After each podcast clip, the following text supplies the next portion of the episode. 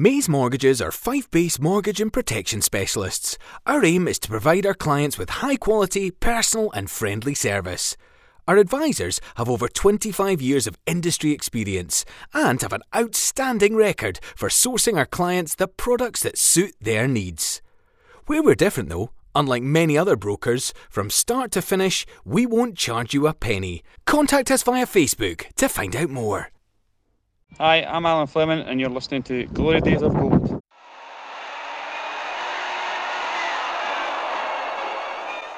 Lord Provost Warren of Glasgow presents the Scottish League Cup to the side that lasted the course better, all conquering East Fife.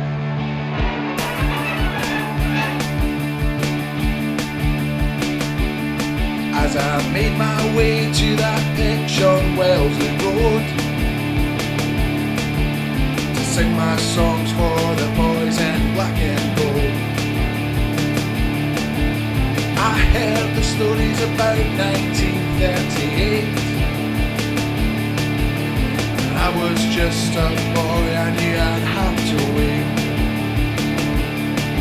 Now there's broken dreams and what might have been at that stadium by the shore. But those glory days of gold might return once more.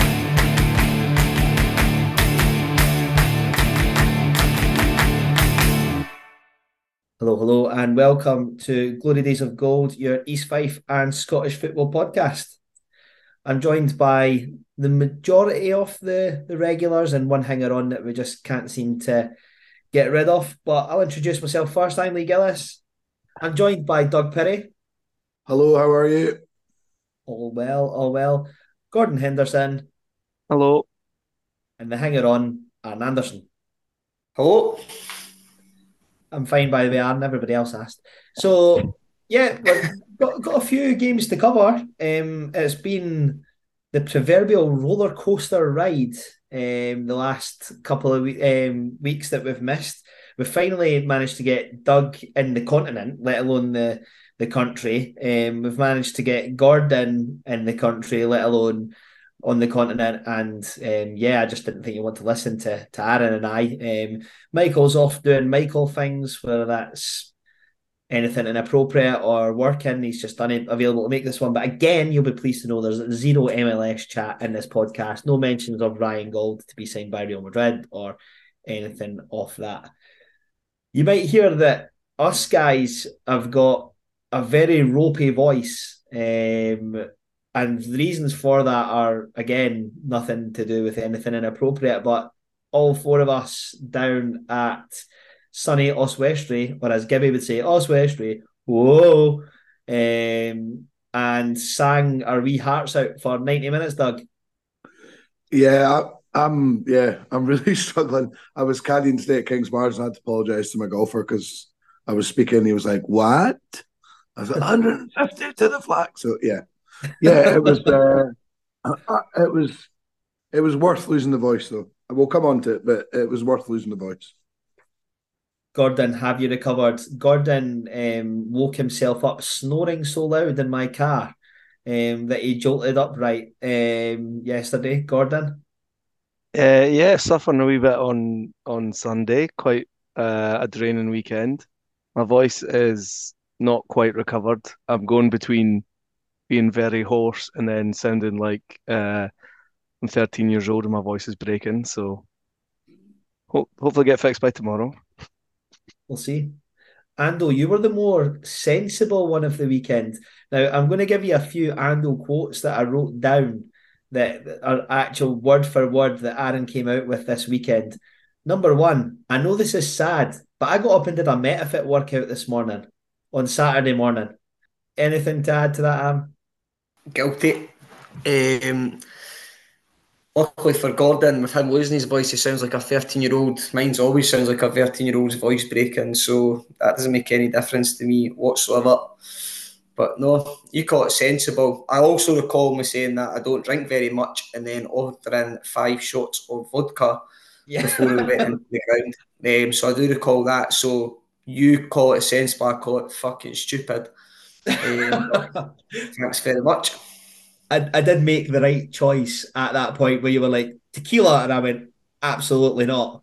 And then you went, oh, I'll go see what they've got. And came back, is gin or vodka? And I went, absolutely not. Um, and Gordon and Doug were like, fuck yeah.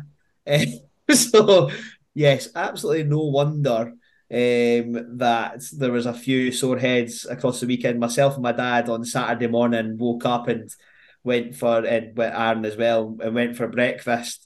Um, to which I didn't barely manage to eat much of mine. I ended up giving half of mine to my dad.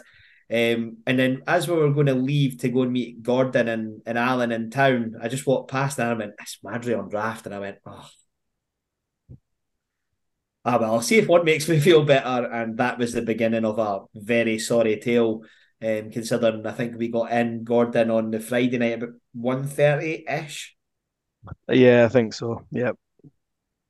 I want to ask you all one highlight of Oswestry, nothing football related, just just off the beautiful town that we got to stay in for a couple of nights. Start with you, Gordon. Oh fuck! I was hoping you wouldn't come to me first. Um, highlight of Oswestry. Um, I'll tell you what. There was a really nice um, KFC opposite the Travelodge. Really appreciate that. Beautiful architecture. Um, just a great great place to visit almost Gaudi esque. You know, at, at, times I felt like I was walking through modern day Barcelona uh, with the, the show of architecture on site. Doug, I mean, you'll probably not remember much of it given the fact you were completely wankered for the entirety of your duration in your stay. I mean, I, I feel that's uh, libelous. Um, yeah, I don't remember much. Um, huh. I, will go with a low light first, if that's okay. Because Westbury does not like taxis. No, they do not. Absolute disaster zone. Uh, so that was fun. Um, actually, I think a highlight for me was the next morning, the Sunday morning. I remember saying to Gibby, I was like, I wonder if I got like takeaway food or anything last night. I says, normally the telltale would be there'll be some of it down my t shirt or something. So I uh, looked at said t shirt and was like, nah, I think I was sensible and didn't eat any crap last night. We went out for breakfast. I put my East Fife tracky top thing on, and it was covered in tomato sauce. I think. So I was like, yeah, definitely, definitely had some form of food. So that was quite amusing.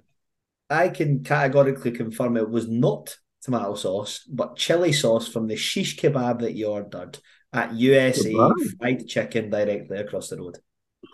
Well, that generally, folks, all you listening, this is this is news to me, so that's exciting. All right, okay, that's not bad. At least it wasn't Donner. Yeah, well, yeah, I'm not really sure, but Aaron, I mean, you've about to have had some highlights of Oswestry. You've seen so much of it. I can concur about the lack of taxis in a town that has zero population of anybody going on a Friday, Saturday night. I was ridiculous trying to get a taxi and just failing every time. I think the highlight for me wasn't actually Oswestry, but was Gibby's white tent of a t-shirt that he kept wearing. it was massive, like well, huge. Apparently, it's meant to be. Say again.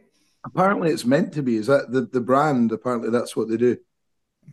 I think he bought it at a camping shop. It's absolutely massive.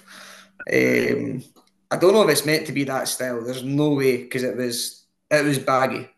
It was baggy. So yeah, my highlight wasn't necessarily Oswestry themed, but it was an item of clothing that was in Oswestry, and Gibby's t-shirt was ridiculous. there you go. Um, I mean, I think there was a few for me. I can confirm that USA fried chicken did do an incredible doner kebab because I had one um, and I know what all our listeners are thinking, having seen me in uh, sunny Oswestry, that you know I look like a pillar of male health these days. But I did indulge in a doner kebab. However, my site uh, highlight of Oswestry was actually USA fried chicken, but not the inside nor the ingredients, but the sign outside of the front of it, which gave you one of the most incredible offers that I've ever seen at a fast food takeaway of all time which quite simply said, buy one pizza, get one. Which, you know, I think you would probably take for granted most places, but given how much of a complete and utter shithole Oswestry was, um, I'm not surprised that they've got to actually advertise that. Although there was a few people close um, after it done you definitely will remember this, but Gordon and Might was the gentleman that literally crawled into USA Fried Chicken. And I took one look at him, I went, Are you all right? And he went, Yeah, except for me broken ribs. I think he'd literally just had a shoe in, and his first thought was, I better get myself some chicken nuggets, which he then proceeded to order directly after. But yeah, Oswestry is a place that I'll not be so keen to race back to. We'll go into that game first, since it was a game we were all at. I think that the first thing that we need to mention was, first of all, the setup there, Doug, at, at TNS was arguably the best I've been to, and I certainly now I'm going to probably get hatred from the legions. Um, I was going to say Welsh listeners, but they're not even Welsh. They're in England. The legions of TNS fans who will say, you know, that they're not a lower league side, but of a similar ilk to us. But I mean, their setup is fantastic. Uh, it was very bizarre, though. Like it's obviously, it's obviously like the stadium, but partly like a community type centre as well, because obviously you don't have many uh, bar concourse areas with a soft play uh, yeah. above it. Um, to be honest, I, from as soon as we got to the ground, I thought the hospitality from them was first class. Even some things we chatted to the chairman for like 20 minutes when we first got there about the club, and he was telling us about why they wouldn't go into English leagues because of the money they get from Champions League sort of qualifiers and stuff like that. To having a guy singing tunes with an acoustic guitar and a you know mic before and after the game was tremendous. And uh, yeah, it was just yeah, really good. The ground was tidy. Um, it's just I suppose it's it's very odd because they're a very poorly supported team um, for what they're you know of what they are. I guess is a sort of runaway champions of Wales inverted commas, but. Uh, you know, for an away day, it was it was pretty amazing. To be fair, Gordon hard to, to really add much to Doug's incredible summary there, but I just just wanted to bring you back to a, a little tidbit from the, the before the game where we were all definitely well well oiled by this point, and many songs were sung. Mary from Methil Hill, amongst many many others um, across that time. But my highlight has to be when the singer went, "Does anybody have any requests?" And Doug went, "Fucking silence," which was met with complete and utter shock from the guy, but I think also complete appreciation that he'd been absolutely roasted with no comeback to that whatsoever. And judging by the look in his face, Doug don't remember that either. No, I don't. I don't remember anything. Sorry. No, the guy, the guy was in very good humor. I'm not sure he anticipated that much uh, cheek abuse uh, aggro when he, he was asked to turn up into a wee a, a wee set before and after a football game, but he, he, t- he took it in very good humour and he was quite good. I did enjoy, I did enjoy uh, them getting a wee bit of live music in before and after yeah. the game. Aaron, it was quite a strange concept because it's not something that I could say I've seen in, in Scottish football, certainly, like going in somewhere and there's a singer on. Um, but it, it, certainly added to the atmosphere and it, it got you ready, I thought, for the game. Like just some of the tunes they were playing were, um, I, I, think I remember Ocean Colour Scene was one of them, as well as a a few other Oasis, um, and I think he threw in a couple of Scottish bands just cause we were there. The View, actually, I've just remembered they played them as well, but certainly added to the the pre match atmosphere. It's something I would love for us to have at Bayview, and potentially could encourage more fans to go in for a drink before the game. Oh yeah, hundred um, percent. I thought it was a great setup. I really did. I can't really add too much to what you guys have said already, but yeah, right. Like just having somebody there playing some tunes that everyone can join in with, and it was good as well because even though there weren't many home fans, we were all in the one area, the home fans and the away fans. There was no real animosity, and we were all kind of having a sing song together, so that when you did go into the ground, as you said, well oiled, but you were already in good spirits, um, and you were ready just to go and sing when you went out. I actually think it's something that the club, I don't know the finances behind it, I don't know how it works, but if the club was to look at doing something like that once every even two months, three months, just even try it and see if it makes a difference. I don't think there's you know much to lose from that. But I definitely think that would get more people in um, you know, people who maybe are in the local community who would go and do it because as we encountered them there, there weren't many locals there. There was a lot of people from Shrewsbury who turned up for it. I don't know how far away that is from it, but every single person from TNS I spoke to seemed to say, we don't support TNS, we're out for a day out from Shrewsbury. And one or two of them said that this sort of thing happens every week. So they'd heard of it and drove through for the day and, and made a day out of it. So yeah, I'd love to see something like that at Bayview because I don't think I can't recall anything like that in Scottish football. And I think it would get a good atmosphere going before the game starts. Couldn't agree more. Let's talk about the game. Um, obviously, I think many of us went into that, and I think Greg nailed this in his his post match chat where he's like, a lot of folk were just expecting us to get hammered and we are going to be down for a bit of a jolly, but that wasn't really the case. I would probably say across the piece that a draw was probably a fair result, but we gave a good account ourselves against a team that have got European experience, Doug.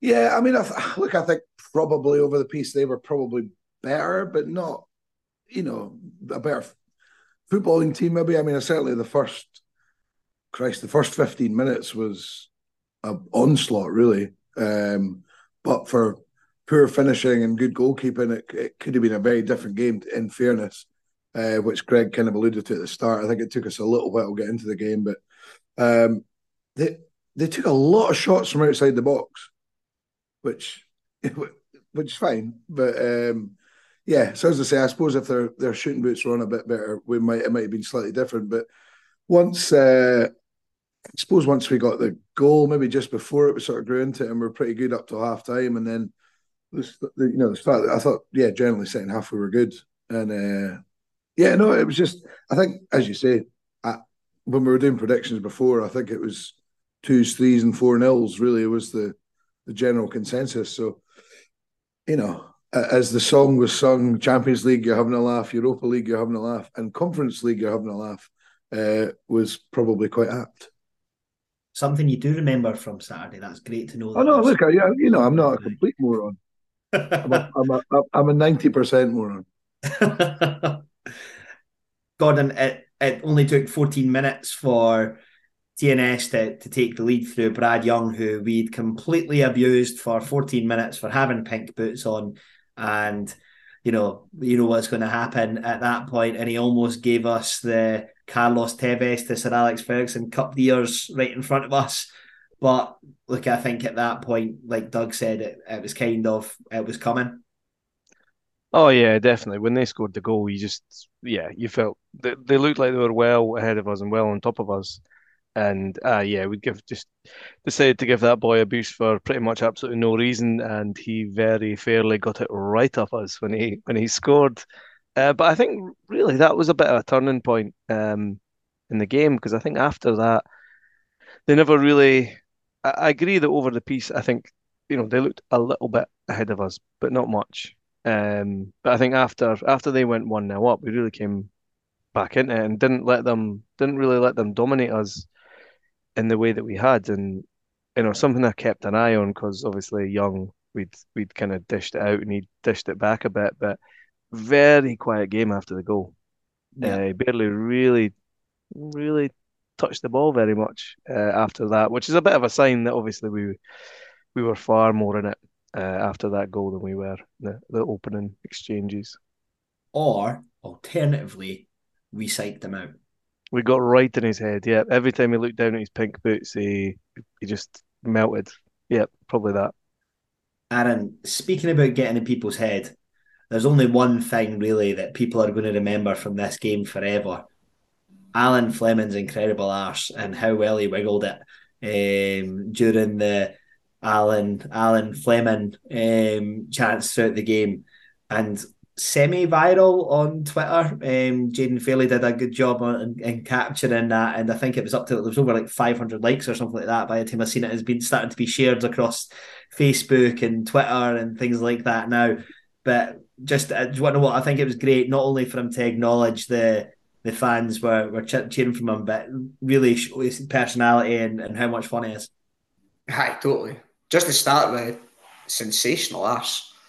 Like it's a little bit more profound than that video for Jaden as well. Um, But that was good. It was good because you, you could tell that the players, like you said, maybe thought that we were just coming down for a bit of a jolly. And that's probably how it came across in the first 15 minutes as they battered us. And we just kept singing. So it was quite nice. Just I think it was 1 0 when he done that as well. Um, showed a bit more of a lighter side. Um, and it was good because I actually felt like that as well kind of epitomised, I suppose you'll come to this later on, but it kind of epitomised a bit of a connection between the team and the fans on Saturday. That's the first time I felt it like that anyway. You know, you've seen how appreciative they were at the end, but a number of them after the game spoke to us about how they were able to hear us singing and how it drove them on a little bit. So yeah, it was good. It actually gave a little bit a connection between the fans and the players, and I thought that was quite good. I think, yeah, Doug. I mean, the, the fans, you know, we've we've touched on it already, but did an incredible job of creating an atmosphere, an atmosphere, an atmosphere even um, that Liam commented on um, post match was, you know, there might only have been a hundred of us there, but given the fact that the terrace had like that sort of tin roof, it probably sounded like there was three hundred of us, and I think that if you listen back to the highlights, the noise that we are making throughout the entirety of that match is, is probably the best atmosphere I've seen at an East Fife game in a, a long, long time in terms of even home and away and the singing for the entirety of the match. Sort of, I think Greg mentioned it to us after the game that it was almost reminiscent of like sort of 2007, 2008 um, Dave Baikie season where you know the fans every week would sing eh, for 90 minutes away from home. I think, ironically, the last time I can remember an atmosphere like that was in the social club in the bar in Bohemians just before the game was um, called off. I think when you're going away, you know, as soon as that draws me, look, we've talked about it before, Gordon's mentioned it before. The tournament as a whole is a bag of shite, really. It certainly is now that, you know, non non Scottish teams and B teams and under 12s or whatever that's playing um, has come into it. But for the those draws, it's the best thing ever. I mean, the Bohemians weekend, Dublin weekend was unbelievable. That was a brilliant weekend. And everyone that's going down there, you're not just going to go, oh, well, will we take in an East Fife game today? Yeah, let's drive five and a half hours or whatever to get there. So it's going to be, I don't want to say proper fans, but you know what I mean? It's going to be, it's going to be your hardened crew. Um, and yeah, it was great. I mean, I would reckon if there was a hundred there, ninety-two were pretty pissed, which definitely you lose your inhibitions and you kind of go for it a bit. So no, look, it was great fun, and I think the way we played was a bonus. And I think we'd had. I think if we'd lost that game five 0 we'd have had just as much of a laugh. To be honest, I think it was. Uh, it, it was as relaxed and chilled and just fun I've had at football for, as I say, since Dublin, I guess. Do you not think that the the bit before, obviously, we're not going by it anyway because you you've went and done a five and a half hour drive down somewhere, and most of us stayed overnight, or you're on the bus down to go back up. You're drinking on the bus the way down probably, but I actually honestly think the the bit before it with the guitarist, I think about you're all having a bit of a laugh, you're having a bit of a sing song. I think all of that fed into it. You know what I mean? Like there was even some of us as we were walking from the bit where we were having a song actually to our seats. We were just singing on the way around as well. Like the singing didn't actually stop. So I think there's a lot to be said for that, you know, and contributing towards that atmosphere as well. I, I couldn't agree more. I definitely couldn't agree more. Gordon, we had some incredible shouts at that game. Have you got a favourite? Oh, um, some of them are. Well, a couple of them are pretty obscene, even for this podcast. Um, I'm not. I'm not pointing the fingers, but um, well, Doug's got up and left. I think he was responsible for quite a few of them. I did quite enjoy. Oh, I quite enjoyed the Tom Jones chant at the start. I've got to say. I can't elaborate that on the air as we will get cancelled. Um, and I would like to say that I definitely did not start that one, Doug Perry. Um, but it was very good, and I'm sure uh, Doug can't remember it. But if you ask any of us at Bayview on Saturday, then we'll we'll certainly shed some light on that one. I think um, Brobble is a dobber. um, has been played in my head over and over again. I mean, And, I've, I've, um, I've been singing that Alan Fleming song for two days straight now. It just like gets in my head. I mean, I, that was the most enjoyable because it was just uh, yeah. it was just a good tune, good to chant, um, and Flem reacted brilliantly to it. So yeah, that was a good one. Ando, any any other ones stand out for you? Not to point fingers, but a comment about their keeper having a knob like Dairylea. Just shouted randomly at one point when the ball was nowhere near him. Um, so yeah, that was probably a highlight for me because I was like, "What have I just heard here? Like, what's actually happening?" I believe it was smells like Dairylea, was it not? It was, Um, just, it was Dairylea involved somewhere. I Yeah. thought it was he, dun- he dunked it in Dairylea. who knows? There's- Can I, can I please hope this wasn't me? I think I you've actually a don't know who it was. Okay, I, I that, think- that's too that's too like witty for me. I think. Yeah, um, I, I don't know who it was either, but um, genius, I would say. Anyway, let's get back to, to football matters before we get cancelled.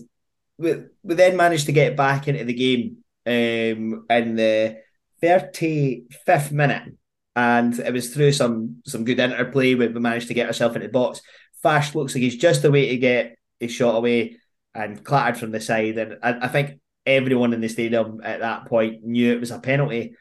But I don't think any East Fife fan, um, Gordon, expected what was going to happen next. Uh, Trouten missing a penalty. Yeah. Yeah, yeah. I've looked back on it. Um, I don't think it, it, wasn't the best penalty. Not up to Trouten's usual standards. Fair play. Keeper keeper made a save, but Trouten was, was right in there. I mean, he was the keep. I mean, the keeper was up, and when you watch it on the replay, it, it almost looks like he could get it, but Trouten reacts very quickly. He's following it, and um, yeah. I mean, look, you miss a penalty, you get the you get the follow up, still counts. But yeah, not often you see that.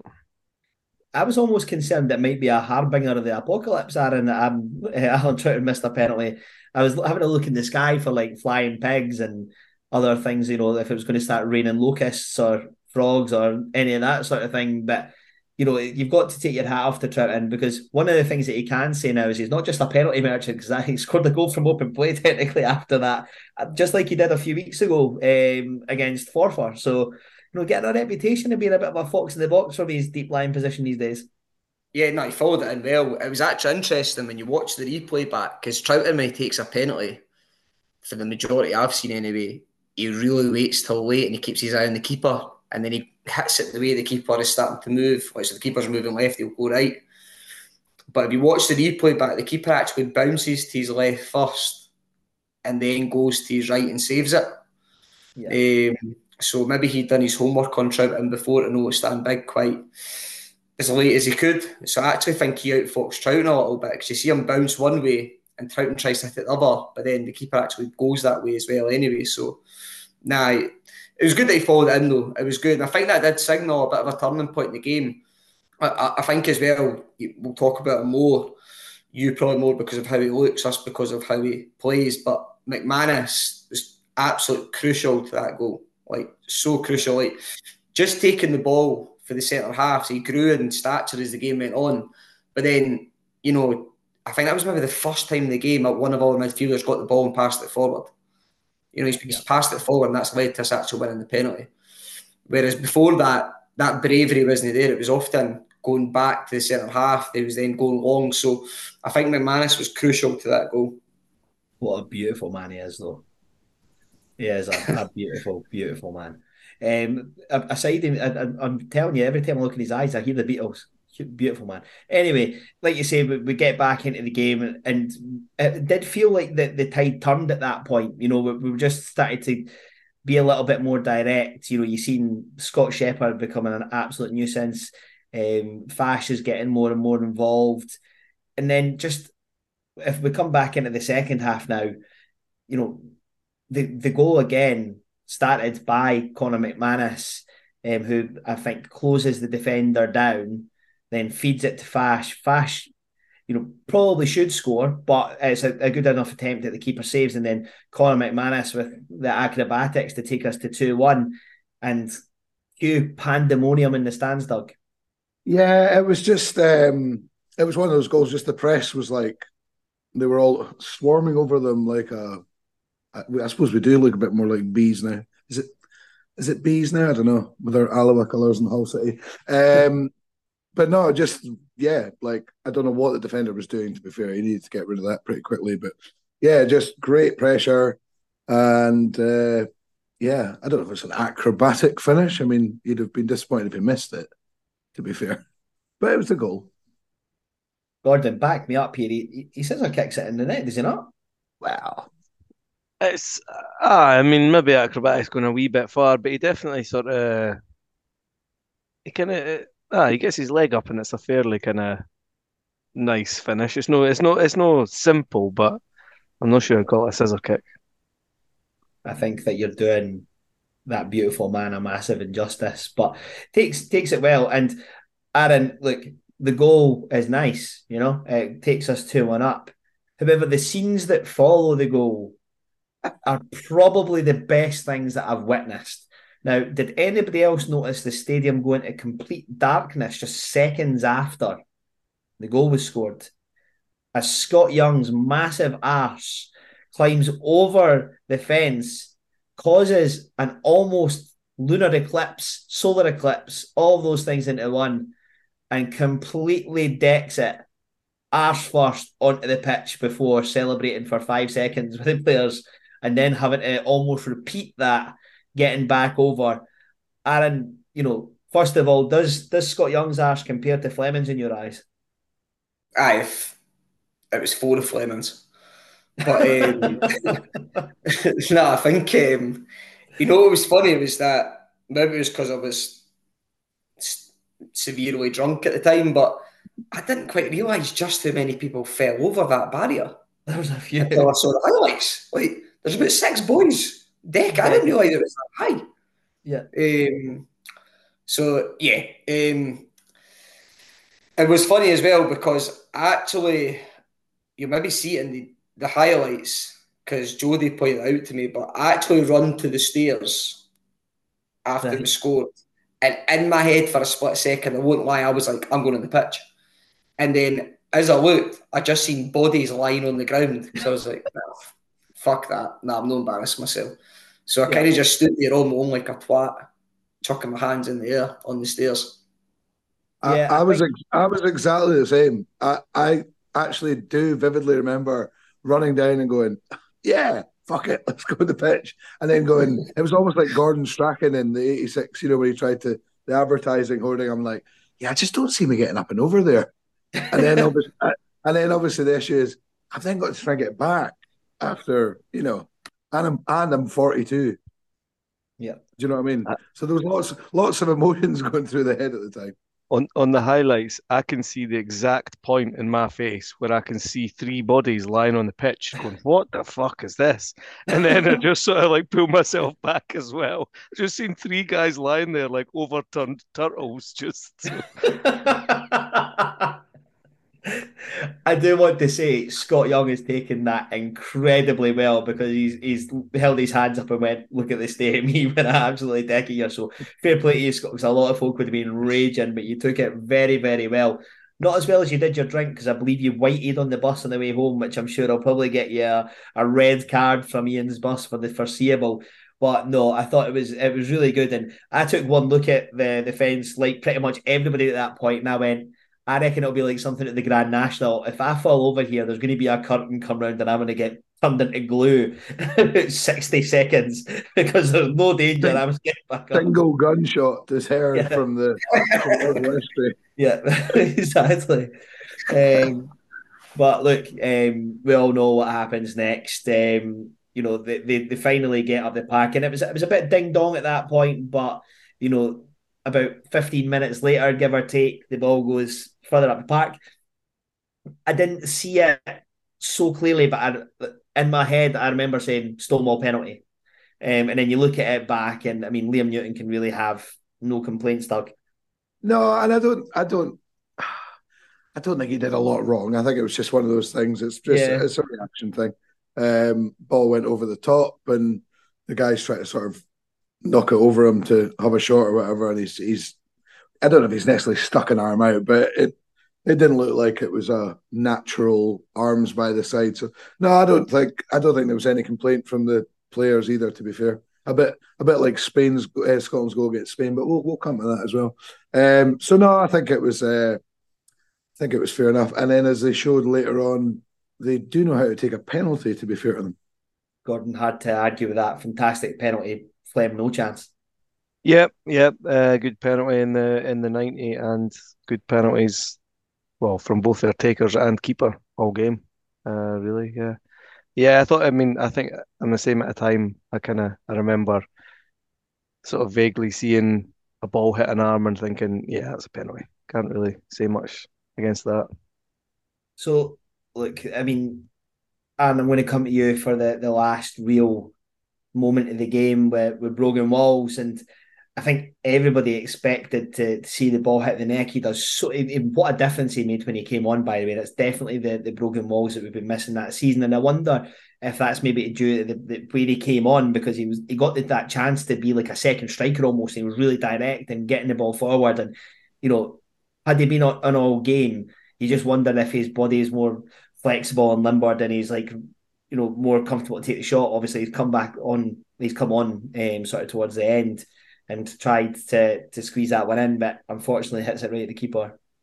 Yeah, it's it's like to say he's done the hard bit, isn't he? You know, he, he, I actually thought the best part of it was the strength he showed to beat the first tackle because he actually rode the first tackle and Kreisler went down there to be fair, but he's rode it and he's kept going, um, and he's beat the the last man, no bother whatsoever. But it's one of those if he just lifts it, if he just lifts it, I think he scores because the keeper goes down really early. So if he lifts it, he scores. Um, I think to give Greg his due, I, I was actually really impressed by the vast majority of substitutes that came on on Saturday. I thought they all made a difference. Um, you know, Docherty came on at right back half time, and you know, I think it was the guy Brobbel out there got zero change at him. Whereas the first half he was having an absolute field day. So that was a good change. I actually thought Kieran Mitchell, who I know we'll probably speak about later on, but I thought he made a difference when he came on, just being very direct and using his pace because he played such a high line. And, and, he got in behind several times. There was actually another one where he, he's cut it back to Brogan, but I think it deflected to Shep. Yeah. He's hit it right. But so and, and I thought Brogan when he came on in that sort of number 10 was was brilliant. So I thought, you know, kudos to Greg because I, I think his substitutes were spot on on on Saturday. Yeah, and do you know what? That's a fantastic point, Anne, because I think it's something that fans have been really critical that he doesn't make his subs quick enough, um, or they don't make he doesn't make the subs that we expect him to make. But I do think he got that absolutely bang on on Saturday, and the subs that he made were t- like sort of turning the tide. I would love to see more Kieran Mitchell. He just looks like he's a very good player, so unbelievably quick. I remember when he came on against Spartans I swear to God, I heard him saying meet meet as he went past the stand because he just absolutely destroyed the full back for pace. Like genuinely almost like his, his, feet weren't touching the ground. But you've got to like like we'll, we'll talk about our penalties just now and we'll we'll probably gloss over them because I don't think any of them were very good. Um which given what we've seen from us um in, in recent penalties, you know, we've actually been all right. But I actually think that potentially our best penalty, Doug, was Miller, uh, uh, was Mitchell's, and it's yeah, because it, it looked like it was going I, right in the corner. Yeah, I think it's the. Um, I think most of them fell under the good height for a goalie bracket, um, and obviously he was incredibly unfortunate not to save at least two others. Um, really, but um, you know, I think Greg said it in the interview. That's 19 successful penalties out of 20 in shootouts is quite impressive. So, yeah, I, again, by that point, obviously it would have been nice to win it. I, like, it's probably the least gutted I've ever been after losing a penalty shootout. Like, genuinely, it was like, oh well, you know. I think I think I feel like we've kind of had a semi victory by getting a, a draw against a team that were expected to hammer us. But no, I thought, um, yeah, I just thought penalties wise, I thought their penalties were very good. Fleming, I don't think got near any of them, uh, and he's and he's a good penalty so, uh, stopper.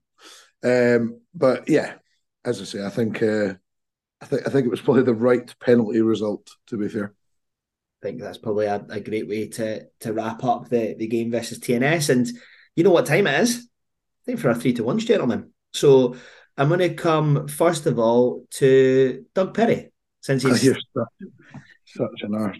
Uh, sorry for obviously those of you uh, can't see us. I just gave him the "Don't come to me first look, and he's got me first. Okay, get it up, yeah, What can I- yeah.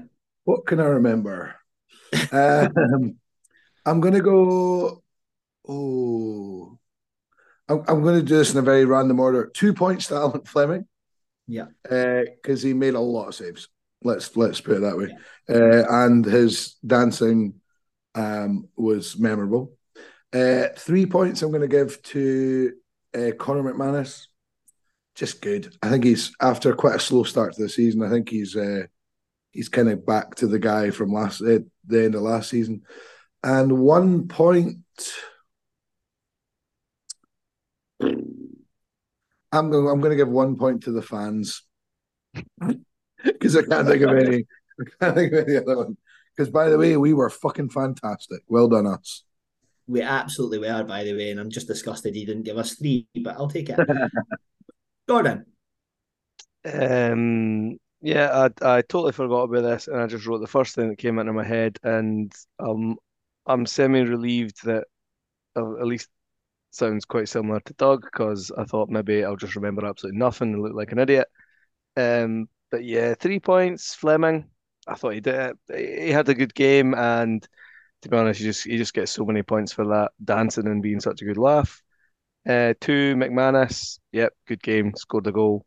And one point for Fash. Uh, he won the penalty. He was involved in the second goal as well. So, yeah. Ando, Uh, very similar to what's been said before. I've got one for Fash. Um, I felt, you know, I've said in the past that maybe he can't play up front his own, but I thought his work rate, and I felt like in the air he was brilliant actually. He won so many headers on on Saturday. He got clattered a couple of times as well, by the way, which was amazing that the guy didn't get booked for it. Um, so no, I, I, and I thought like his movement and behind to win the penalty was good, and probably should have scored you know, the, the chance that McManus ends up scoring, but he was in the position anyway. So yeah, one to Fash.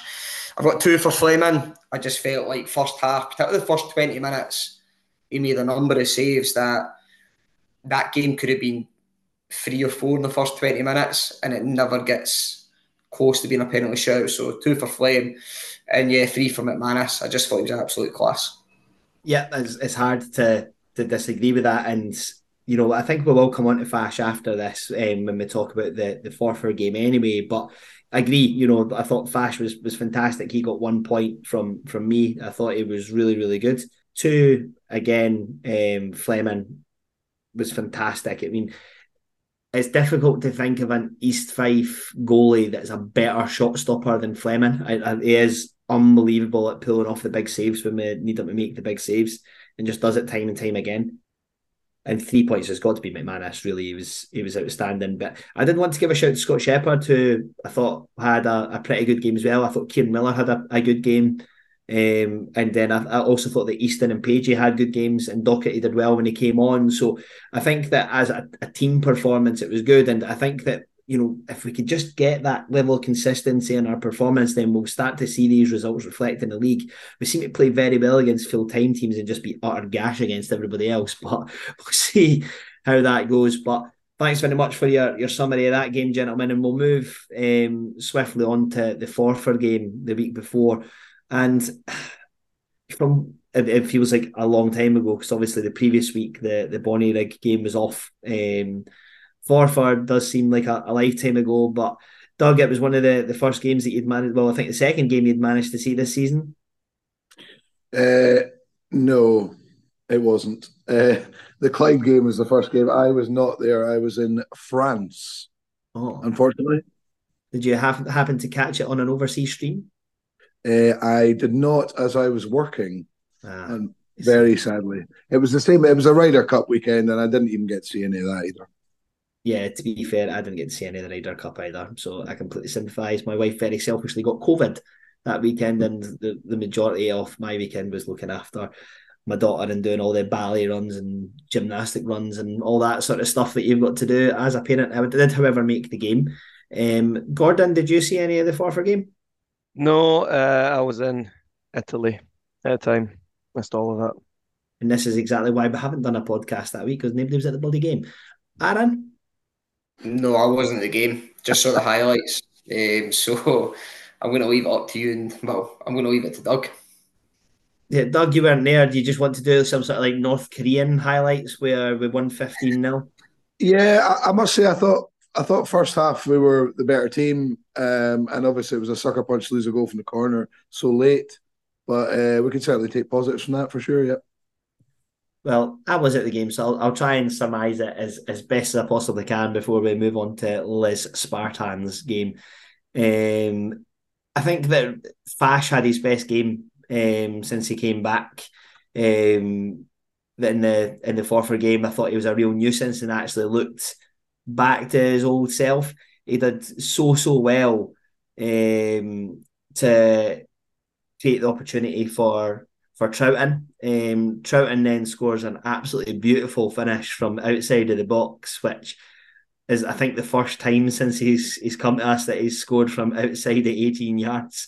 Um, but takes his chance so well. And, and like you say, I think we did kind of um, ride our luck a bit in that game. Um, I think they were probably just the better side, but I kind of felt like Forfar were starting to to grow into the game um, as it as it was going on, and probably deservedly got an equaliser. But again, it did feel almost like a defeat when you walk away having been one 0 up to to then go on and lose. I'm pretty sure that Jack Healy got man of the match that game from the sponsors, which I think were Macon. Um, that is Scott Young's work.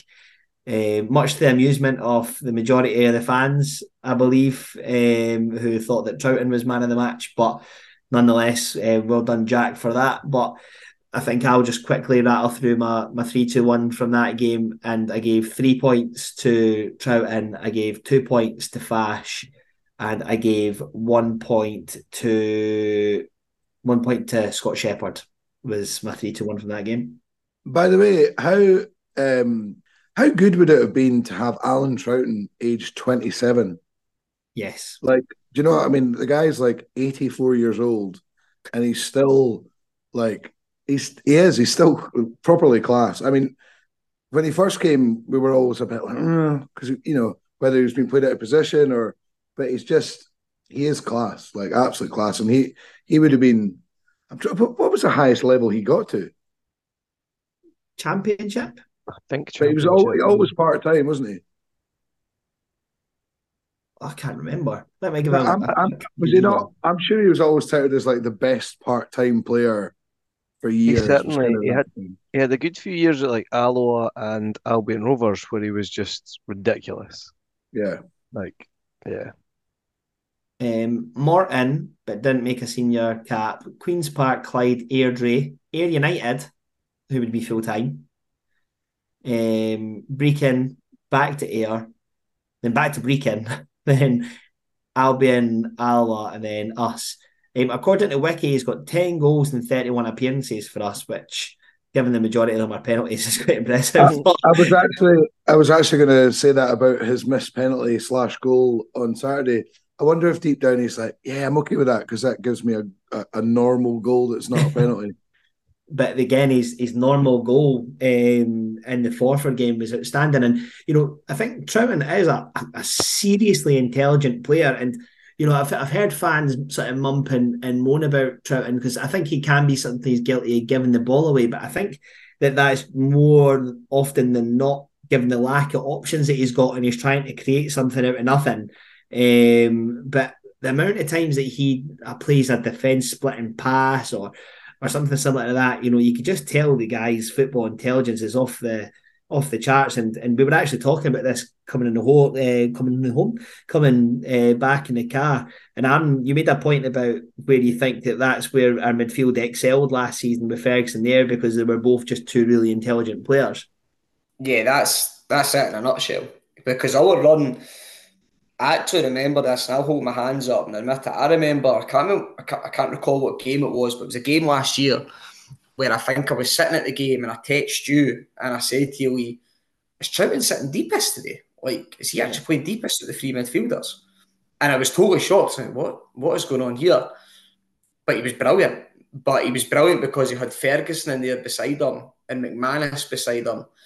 But Ferguson in particular was really on his same wavelength. So he actually read the passes um, that Trouten would play. And they, those two linked up so well.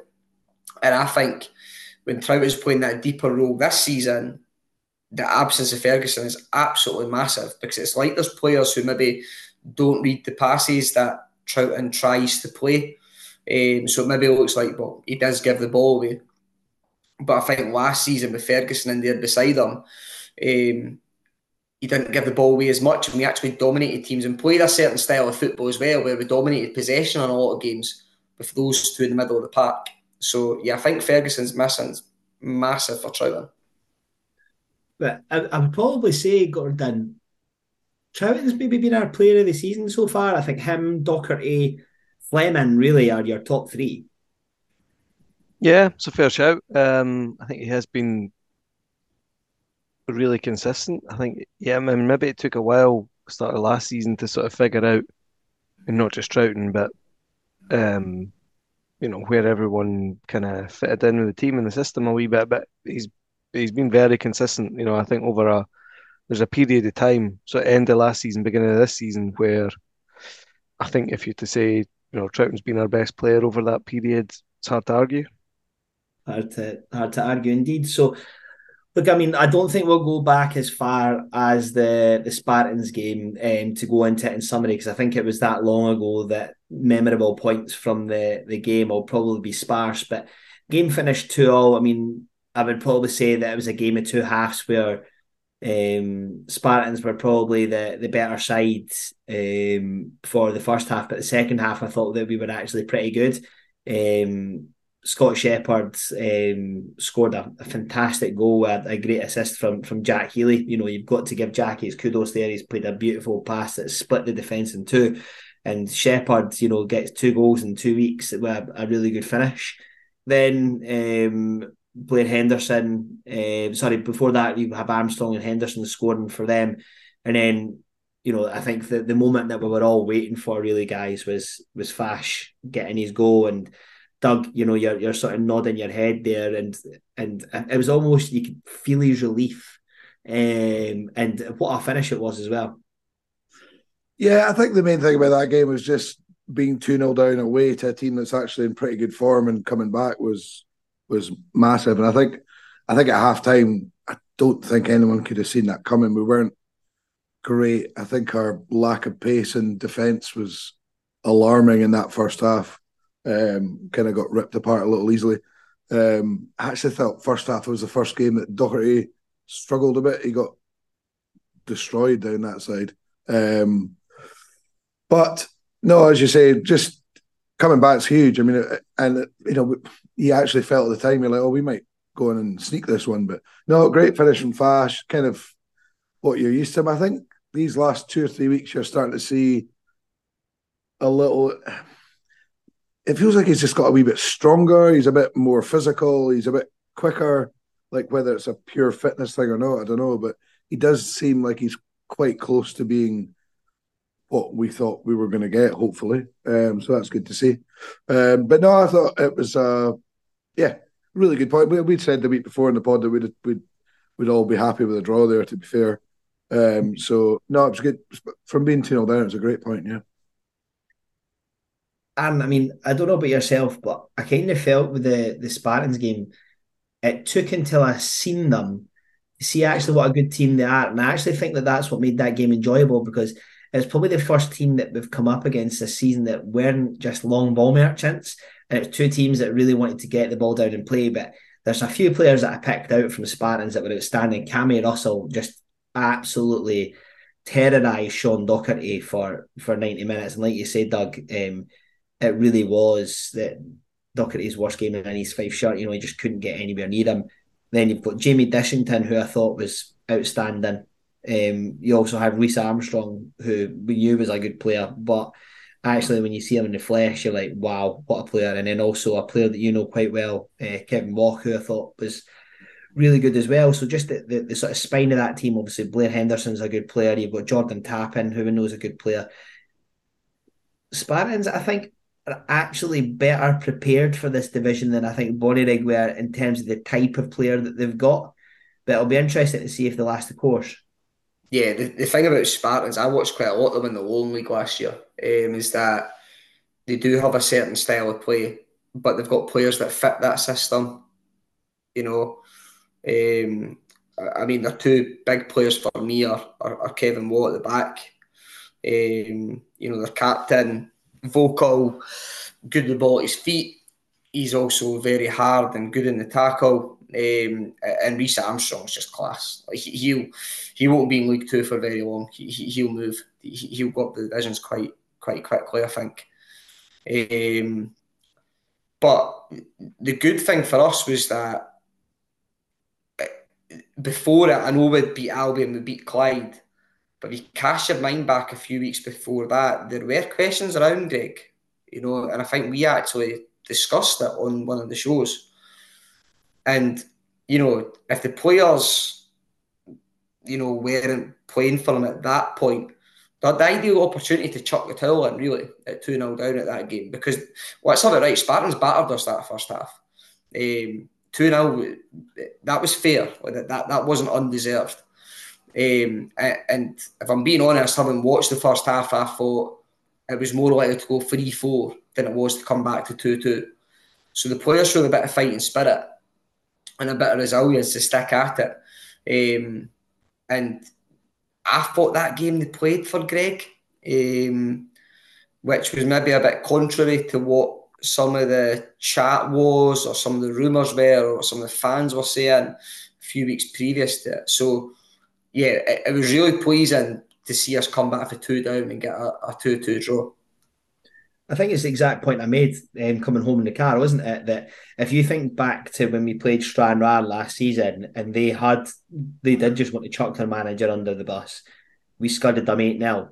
And it'd been very easy to for our players to capitulate and be like, well, if I actually want rid of Greg, then we'll just throw in the till now and go on and lose the game. But it's, it's bang on. You know, it's like we said um, on Sunday that they obviously do want to play for him. The fact that they're still fighting so much for him, Gordon. Yeah, definitely. Um, you know, you look at the Spartans game, coming back for 2 0 down, and, you know, like we said, to, to a large degree, the game at the weekend there. I mean, you know, they, yeah, they came back from 1 0 down, but you could see they were fighting to stay in the game. Um, and, you know, there was a lot of, a lot of effort in there, and that, you know, if you don't have that, you're in trouble.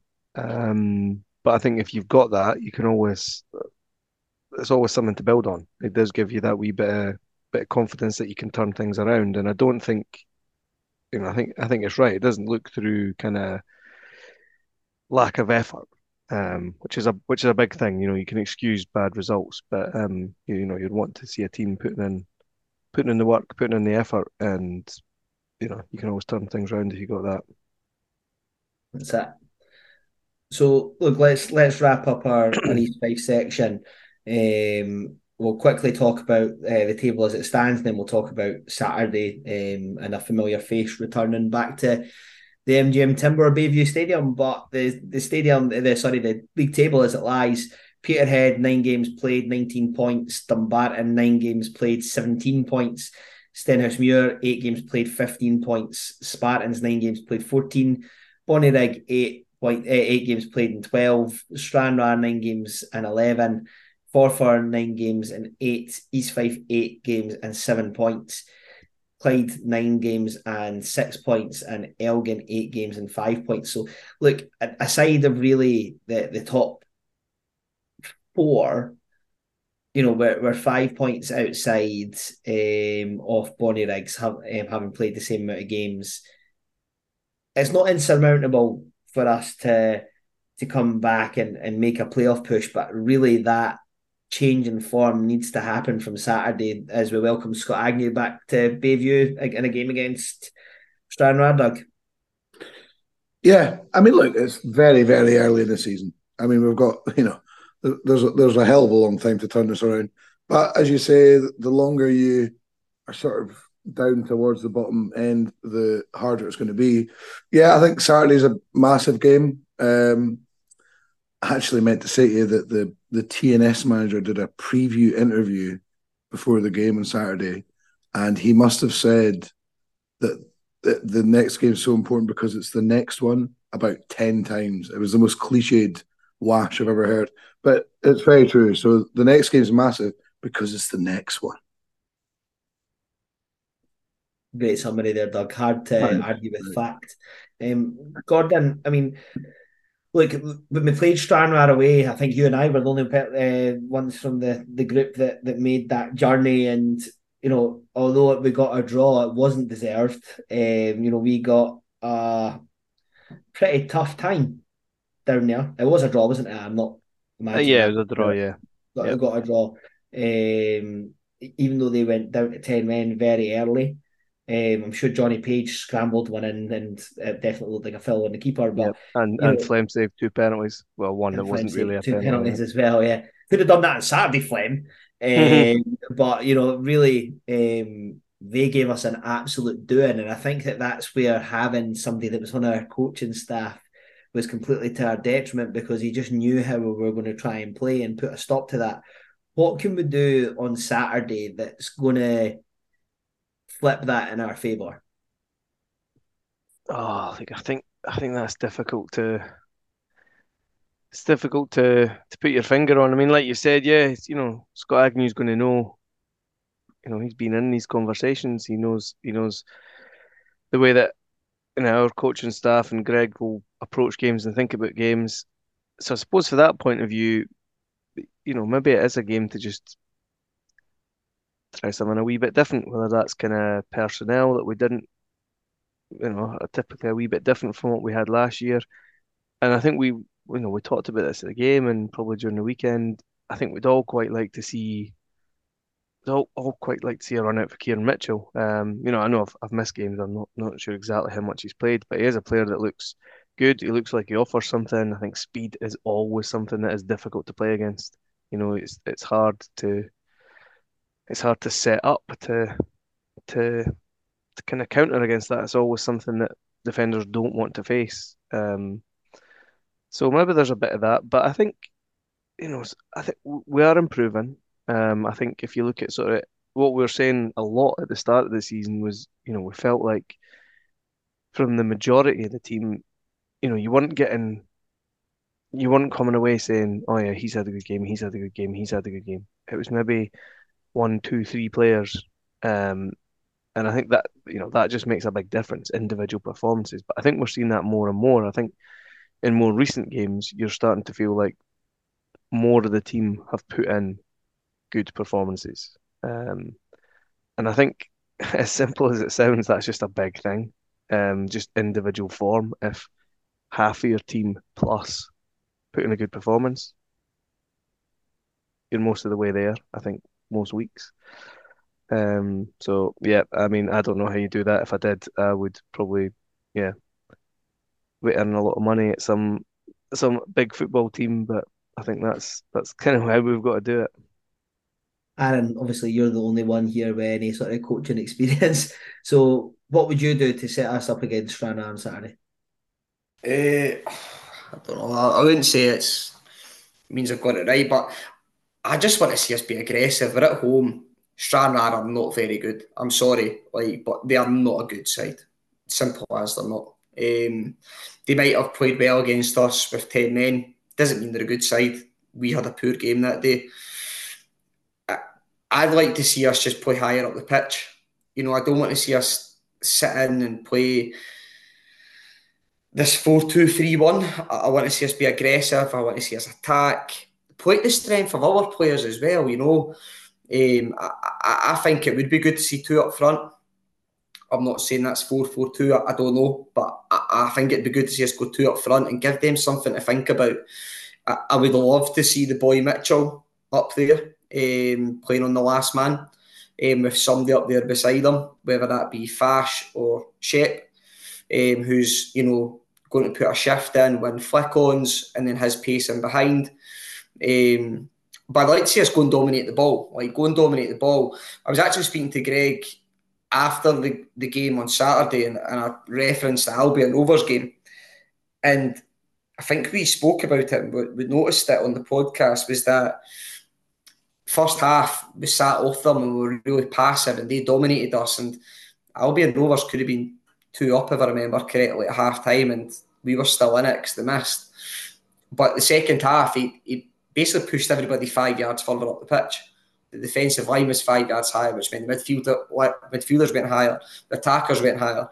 And one thing that I don't think you see enough from us, but the second goal on Saturday proved we can do it. We can go and press teams.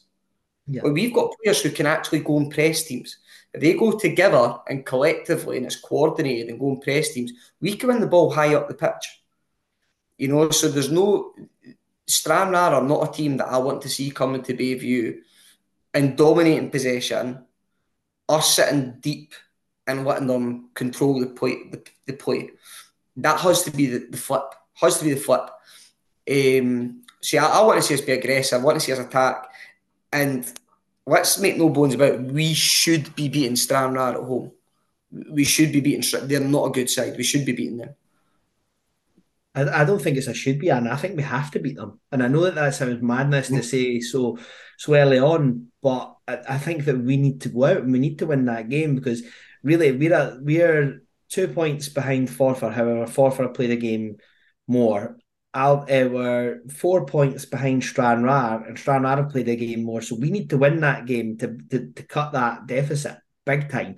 And I think that cutting that deficit is it's not obviously a massive result in terms of the scheme of the whole season, but it's massive psychologically because if we lose that game and then you're starting to see that gap open up, it's, it's it does become more and more of a like a mental situation where you're a bit like, right, okay, right, we need to win this and hope that they lose so that we could bring it back. Whereas, you know, we should really be starting to do that whilst everything's in our own hands. And I think the performance against TNS, um, you know, I think that we're unbeaten in what three or four games now. Is that right?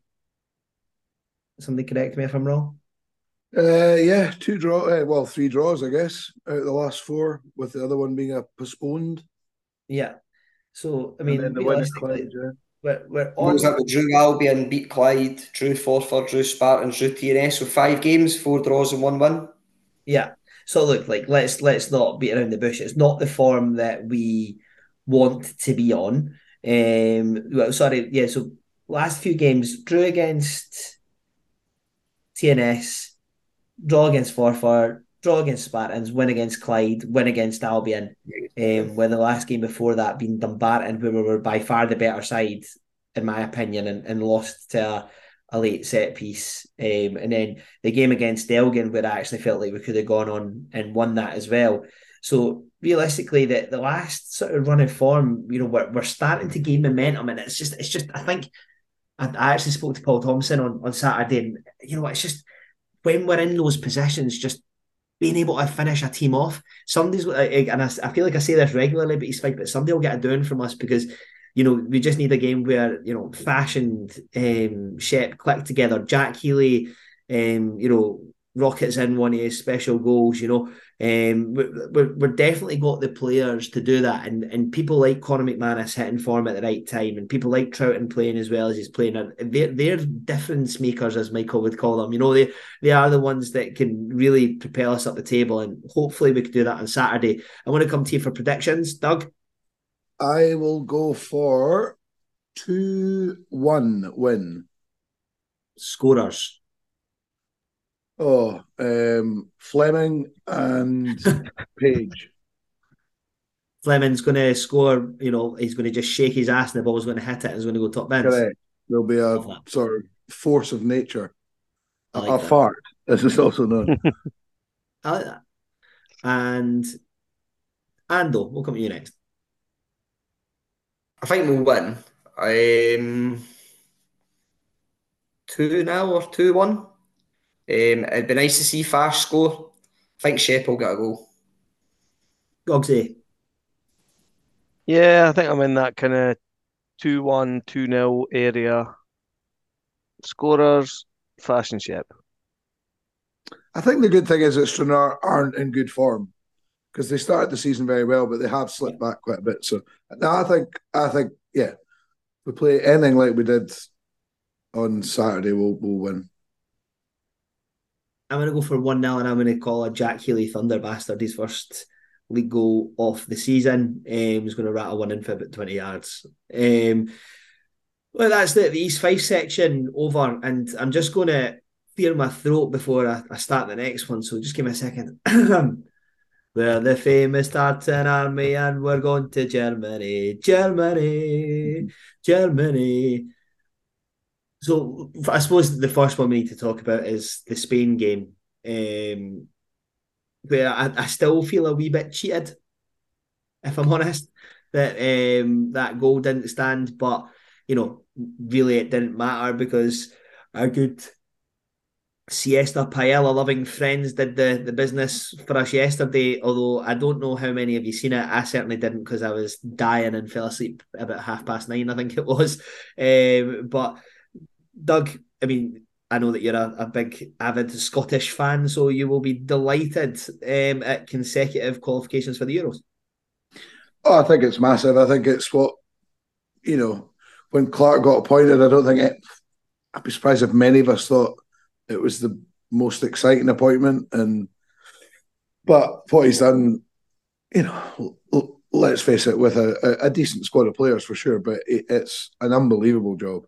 And I think to qualifying for a one-off tournament is one thing, but to back it up and do it very comfortably in what was on paper quite a tough group is fantastic. Um, and I think this, I think I actually think the Spain game the other night kind of summed up that we were very much in a game, and if that goal had been allowed, we probably would have gone on to win it. To be honest, and I think, I mean, a few years ago, you would be laughing at that sort of suggestion. But uh, no, I think I think Clarke's done an unreal job, and I know there was a lot, as I say, a lot of people, even during his tenure at the early days of it, that were not loving him for sure. Um, have, yeah, he's done an unbelievable job.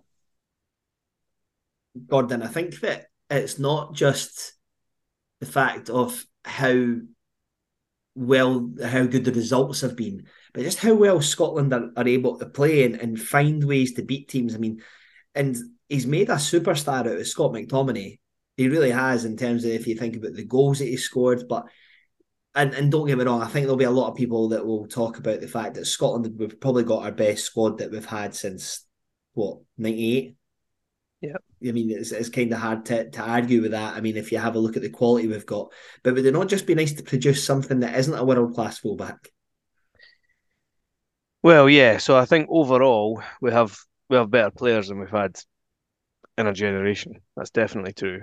Um, but like you touch on, it's not it's not like it's just a simple case of raw right now we've got this class player in every position. Part part of the problem and part of why I think it took quite a while, maybe a bit longer than it some people felt it should have for things to feel like they were clicking under Clarke is it it wasn't easy to figure out how to set up that team and where to put everyone. I mean, the biggest one, the obvious one, was Tierney and Robertson. Um, you know, people were there was a range of opinions there. You know, do you just drop one of them? Do you play one of them in midfield? Do you try and put one of them on the right? So there was there was big questions to answer, and you know, McTominay is another one. You know, it feels like Man United haven't really figured out the best way to use him. We were playing him at centre half. We played him centre mid. We played him in an attacking midfield. Um, but he just seems to find the right answers to these questions. Um, and for me, yeah, a big thing, and it's not it's not just the results. I, have I've joked about a few times how you know the the Scotland performances and results and everything in this qualification is just like proper big team stuff. You know, we go away to Cyprus, three goals in half an hour, done. You know, don't need to worry about it. Um, playing playing Spain at home, it's not just a, a jammy win or a lucky goal. We outplayed them.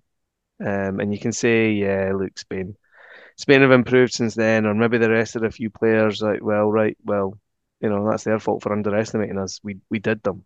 Um, And quite aside for the two goals that we scored, we could have had four or five, and that's that's proper ridiculous stuff. Going away to Norway and winning, just showing not the best performance, but mentally tough, just very hard to beat. Um, and yeah, a wee bit disappointing. You know, you, you're coming away from a game against Spain in Seville that they were desperate to win, and yeah, disappointing to get beat. That's a change in Scotland because you would have just chalked that one off. You know, in previous years, you're like, yeah, we're losing that. Doesn't matter. Um, whereas we actually went into it with a, you know, a realistic, for me, a realistic hope that not just that we could be in the game, but that we could get something, and we could have. Um, you know, defeats happen, these things happen, but we look like a team that are, you know, the sum of our parts is better than it was, but we look more than the sum of our parts, uh, and the astounding Steve Clarke. And I, and I think one of the exciting things is is not just the fact that we've got a crop of good players, is the majority of them are really young and that we're going to see a lot of them, you know, be able to play for years. I mean, I think people forget Tierney's still got a good few years left in him. You've then got Aaron Hickey coming through, who, you know, granted he slipped for the goal um, last week will be something that's remembered, but apart from that, it was absolutely unbelievable, and he will go on to play for one of the biggest teams in Europe, I'm sure. Um, you've got Ben Doak coming through, who everybody's raving about. You've You've got John McGinn, who's still got, you know, another good few years left in him. McTominay's still got years left in him. And we're just sort of seeing a conveyor belt of decent players coming through. You've got Nathan Patterson, um, who's who can play fullback, you know. Um, we've also got Josh Doig, who's another fullback that we've we've not managed to utilise because of the, the players that are in front of him. You've got Lewis Ferguson, who's doing really well, and now the captain of Bologna. So you've you've got to think like looking at our squad in years to come, things could get even better. Yeah, I think there's also been a change as well in the sense that a number of our players have actually went abroad. Like yeah. it's not always going to what in inverted commas is seen as the promised land of going to the Premier League. Because that's the thing as well, like international football is not the helter skelter, a million miles an hour type of football you would often see in the Premier League. Well, that's maybe evolved a little bit the last couple of years, but going on the continent and playing a much more technical brand of football is more in keeping with the sort of slower pace that you often find at international level. Um, you know, the more technical and tactical side of stuff. So I think the more of our players that we've got going out onto the continent is huge. Um, you know, we spoke about it on at the weekend on Saturday. Billy Gilmour is primed. I know he's at Brighton under, you know, Roberto De Zerbi, who plays a really technical brand of football, but could you imagine Billy Gilmour how much he would kick on playing in Serie A or La Liga, where there's a lot a, a much more technical brand of football across the piece, across the whole country in a slower tempo. Um, so I think there's been that change as well. And as you said, we've got players who they're not actually getting minutes for Scotland. Lewis Ferguson, he scored against Juventus the other week. Um, I'm sure he set up a goal against AC Milan or was it Inter Milan the week after. Captain in Bologna, who are a you know top ten side in the Serie A. You know that's so refreshing to see. And it's it's also refreshing to see not just trying your luck in terms of football and elsewhere, but growing as a person, going abroad, learning a new culture, learning a new language. You know that's to be applauded, and it actually shows the characters that we've got in our squad now, and maybe the mentality of some younger players coming through that they're willing to go and do that. So for me, I, I, want to see more of our younger players as they come through. Even the lad Johnston, who's just been called today, is away to Sturm Graz. You know, he's at Motherwell last year. He's away playing in Austria for Sturm Graz, playing against sides like, you know, yes, there will be some poorer sides, but RB Salzburg are, you know, consistently Champions League level. Um, you know, get knockout stages, Europa League. He's playing against teams like that. So yeah, I, am I'm, I'm very excited about the future. I think we've got Ben Doak coming through, who I think will get minutes in Europa League for Liverpool this year. So yeah, the future is exciting, and I think Steve Clarke's the right man for it. And I think we're lucky in the sense that Steve Clarke doesn't seem to be like an Alex McLeish or a Walter Smith who did well in the past, but the first sign of a bit of interest from a big club they'd probably go. I don't think Steve Clarke's got that. I think the Scotland job suits him to an absolute T. I think he loves the job that he does. So I think that longevity is really going to help us as well. I th- yeah, I think we, we, had, we spoke about this at, at, length at the weekend, and that was sort of the overriding message was, you know, he's not going to just jump um, at a chance to to go to a big club. And I think that the other thing that I like about um, Steve Clarke is he's shown a lot of balls over a lot of things. Like um, you know, when Ryan Fraser wanted to come back, he's like, "No, go fuck yourself!" Like you're not getting back in my team and and things like that. But you know, I, yeah, I think in Steve Clarke we've just got a guy who is brilliant at what he does. He's just a coach because I think at international level, that's what you need is a, is, is a coach rather than maybe a manager. Because a manager is managing you day to day, a coach just comes in and knows how to get his team playing effective football, and he, and he does such a good job at it. Because if you think of the different styles that we've played under him over his tenure, you know, when we went three or five at the back, and then we went four at the back, and we've been quite fluid and dynamic in how we've played you know, we're, we're able to change our shape and, and and our style of play depending on the people we're playing, rather than you know, if you think about managers that we've had in the past where we've worried about what the other team are going to do. In fact, when we go to games, they're now worrying about us. You know, if you think about Craig Levein in the four six zero against Czech Republic to, to try and get a, a, a, point, you know, whereas with Steve Clarke, you know, we're, we're setting up to for teams to worry about us. And I tell you, when that draw comes in, there'll not be many people that'll be wanting Scotland, and if they do, it's because they've not watched us. Because there'll not be, you know, if you, if you think about the, the games that we played against Spain, etc., where we've been fantastic, people will be worried about us. And I think if you think about um, Wales and the, the Euros going by, or, or Iceland, you know, we, we maybe don't have a team of superstars, but what we do have is a team. And when you get to international tournaments, those sort of things really drive you on.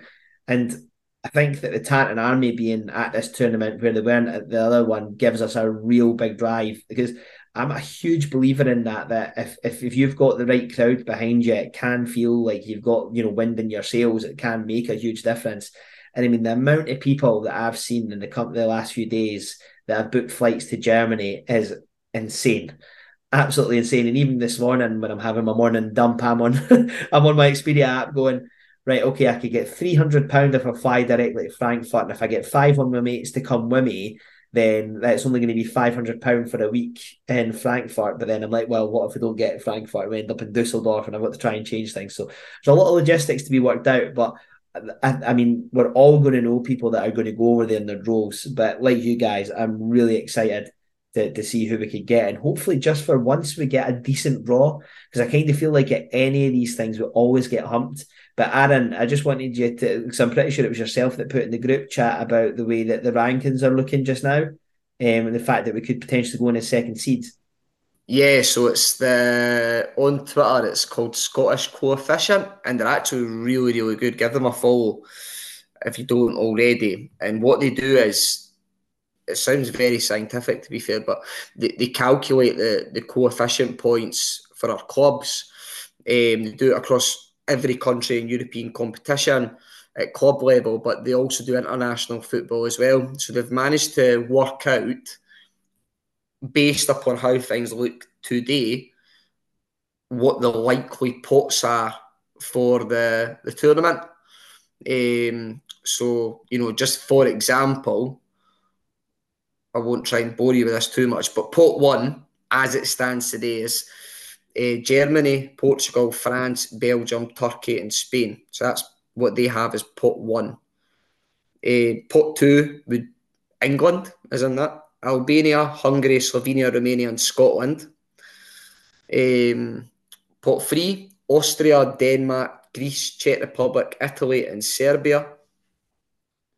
And then pot four, is Wales, Switzerland, and Slovakia, but it's the three playoff winners as well as that from the Nations League. So at the minute, Holland would be the favourite from playoff A. By the way, just so you're aware, Holland are currently drawn 0 0 with Greece, which means Greece would stay second ahead of Holland by three points, having played them twice, going into two games left. Um, playoff B would be Israel, as it looks, or probably not, they'll get chucked out. And playoff C is Georgia. So when you look at those pots, I think people would look at pot two and probably think, don't want England or Scotland out of that. but I'm looking think, at that. I think if I'm we're- I think if I'm right in saying it's going to be very hard for us not to be in pot two come the end of the qualifier because it's it's the ex num- best second place teams, and I think we're well not nailed on for it, but I think if we won Yeah. one of the last two, we'd be pretty much guaranteed. It- So it- we're it- guaranteed pot two, but we could get pot one if we win the group. Uh, So is this for for at the Euros? If we win our two games, we we have to be we will be pot two. We will be the best. Let's say Spain win the two games. If we win the two games, we will be the best second place team, and nobody can stop that. Yeah. If we lose one of them, it's likely that Austria will take it because they they've only got one game left, and it's against like I don't know Azerbaijan or something like that, and they're We just beat Azerbaijan tonight. they, they've got one game left and it's against like an easy team. If they win that, they move on to 19 points. So we would need to match that by getting four points. But if, if we get four points, we'll almost certainly be second second seed. I'm just looking at this and going, definitely getting France, Denmark, and probably the Netherlands if they qualify. and mm. just because that would be the most Scotland thing to ever happen to us. But to be fair, we, we get tough groups because we don't get in the high seeds. That's you know Yeah. England get easy groups because they're always top seeds. We always get pish groups because we're seed three or four. You know we're, we're we're gradually moving up, but it makes a big big difference. I, I think I think obviously it's fantastic to qualify. I do think we need to get the mindset now though of like if we don't I know we don't know the group, so it's very much, you know, hearsay, but it's almost like if you don't get out of the group, it'll feel like a bit of a failure now. Because I think we are at that level. I think we're at that level where we've got to it can't just be like, oh, well done, we've qualified. Let's go and get pished and enjoy the. You know, you, you've got to have that mentality where we're going to go there and, and, and get out of the group at least. Because the fact it's still it's still a bit shit. The fact that Scotland have never got out of a group stage. I mean, you know, that's that's not good enough, really. we have to get out of the group. I would say 100%. It isn't good enough just to go anymore. We should be qualifying. Um, Because the last the last Euros, I know it's very different scenarios with COVID and all that sort of stuff, but for the fact that we were generally playing very well, we didn't do well. We didn't. We I'm not saying we gassed it, but we didn't turn up, which was a a shame because it wasn't a ridiculous group really in many ways. But I think I think it's big for us now. I think that we've got to go in with that mentality of, you know, who the hell knows? Because that's the thing. People forget. Fucking Greece won the Euros. I'm not saying sitting here saying we can win the Euros, but you get the right draw and the pathway is decent. You could really surprise. Uh, Wales, I mean, what did Wales get to the semis or whatever it was? Yeah. We got to a semi, yeah. If Wales can get to a semi, if that Wales team can get to a semi, we could as well. We are not. Yeah, we are not that. We are not draw. that far behind. It's all all based on the draw. Yeah, Wa- Wales beat one properly good team to get to that semi. Yeah. We're at the level where if we get a decent enough draw, you know, and you know maybe we only get one bigger team, maybe we get past them, but we should be looking at quarterfinals unless you get a stinker of a draw. You know, you get France in the round of sixteen, whatever. The the one Yeah. the, the one thing that still bugs me about Scotland and has done for a long time now is why can't we just find even a decent striker? I'm not we don't I'm not talking about a you know top top top Premier League striker, just a decent striker. No offense to Dykes and Adams, who are both like they are decent, but you know what I mean. It would make such a difference. If we had, Imagine I mean, if- it's, it, it's silly, but I was saying like if we had Erling Haaland, how good a team would we be? Like Yeah. we'd be we'd be properly a threat going into this tournament if we had someone like that. That's the thing, though, is is we don't. Um, you know, we we we we've lacked probably since Dalglish that one world class player. Like eh, you know, when you look at Wales, they had Bale. Bale was you know winning Champions League regularly with Real Madrid at that point. You know, we just don't have anybody off that ilk. You know that you know. I think it was um, Jurgen Klopp that said that Ben Doak is going to be that player for Scotland, but he's not ready just now. What I would like to see um, is come January, Ben Doak saying to Klopp, either play me or put me out on loan, so he could go in and get a run of games, even if it's championship, I don't care. But um, go and just get a run of games and to get himself into the frame of the Euros. Because if he's not playing, then there's no way that Clarke will take him. And if he's got that ability, get him in the squad. Um, you know, because if, if, if he's that good, if he can make a change, if he can make a difference, um, even if it is off the bench, um, then at the same time, we score goals. Yeah. We're not a team that doesn't score goals. Now we don't have like yeah, you know, in Scottish League Two standard speak, your twenty goal a season striker. We don't have that, but we have goals. Um, you know, you compare us to other nations around Europe, and we, we like we we hold up pretty favourably. I think that's a big thing as well. There were I was I think it was um, Page, the Wales manager, was talking about when Wales did very well was the fact that their whole squad there wasn't a single bad egg, and he was saying that's unbelievably rare in international football to get a whole squad where there's not one wee fanny that people don't like, and I kind of think that's part of where we are just now. Ours, ours was Ryan Fraser. Yeah, yeah but but you know, he's out now. There's a few. There's a few guys that you think, you know, I, I think we were sort of saying that about Gauld maybe just to give Michael a wee. Is who knows? He's maybe a wee dick.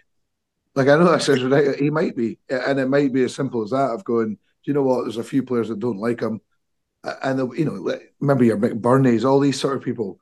They've got rid of all that, and it's it's a proper. People don't pull out of Scotland squads. People want to play. They're, they're desperate to play, and I think that makes such a big difference. I think that comes back to Clarke, though. You know, like he's created a club atmosphere and what he's done is he's kind of went with that no dickheads policy where Owen McBurnie makes comments in the tunnel. Remember it in a Premier League game. I don't think he's been in a Scotland squad since. Since sorry, you know, um, you could argue, you know, that Owen McBurnie's maybe a better striker than Lyndon Dykes in terms of finishing, perhaps. But Dykes is just a much better character who's much more committed to the cause, and Clarke's picked him ahead of him and continues to do so for the betterment of the squad, for the betterment of the group. So, no, I think that comes to Clarke being ruthless as well. And and even with, with Elliot Anderson, I, I love the way he's handled that. You know, like he's, he's from what we gather, he's no way chasing him. He's, he's, he's been, well, you know what? Go, see you later. And, and when he got asked about it in the press conference, he said, look, it's up to him. It's up to him. Like, he, he, he knows that Scotland rate him and are interested in him, but he's not going to go chasing him. So, you know, he's making it a privilege to be called up for Scotland rather than a chore. You know what I mean? It's not an entitlement. You know, you're not entitled to play for Scotland. You earn the right to play for Scotland and then continue. That's the big one. Continue to play for Scotland in future squads. And look at guys like Kenny McLean in that as well. Kenny McLean gets very little minutes, but he's an every single squad, every single squad. So, and the same with Lewis Ferguson, he's travelling from Italy all the time. He's never getting a minute. He's not getting any minutes playing for Scotland. He still turns up to every squad.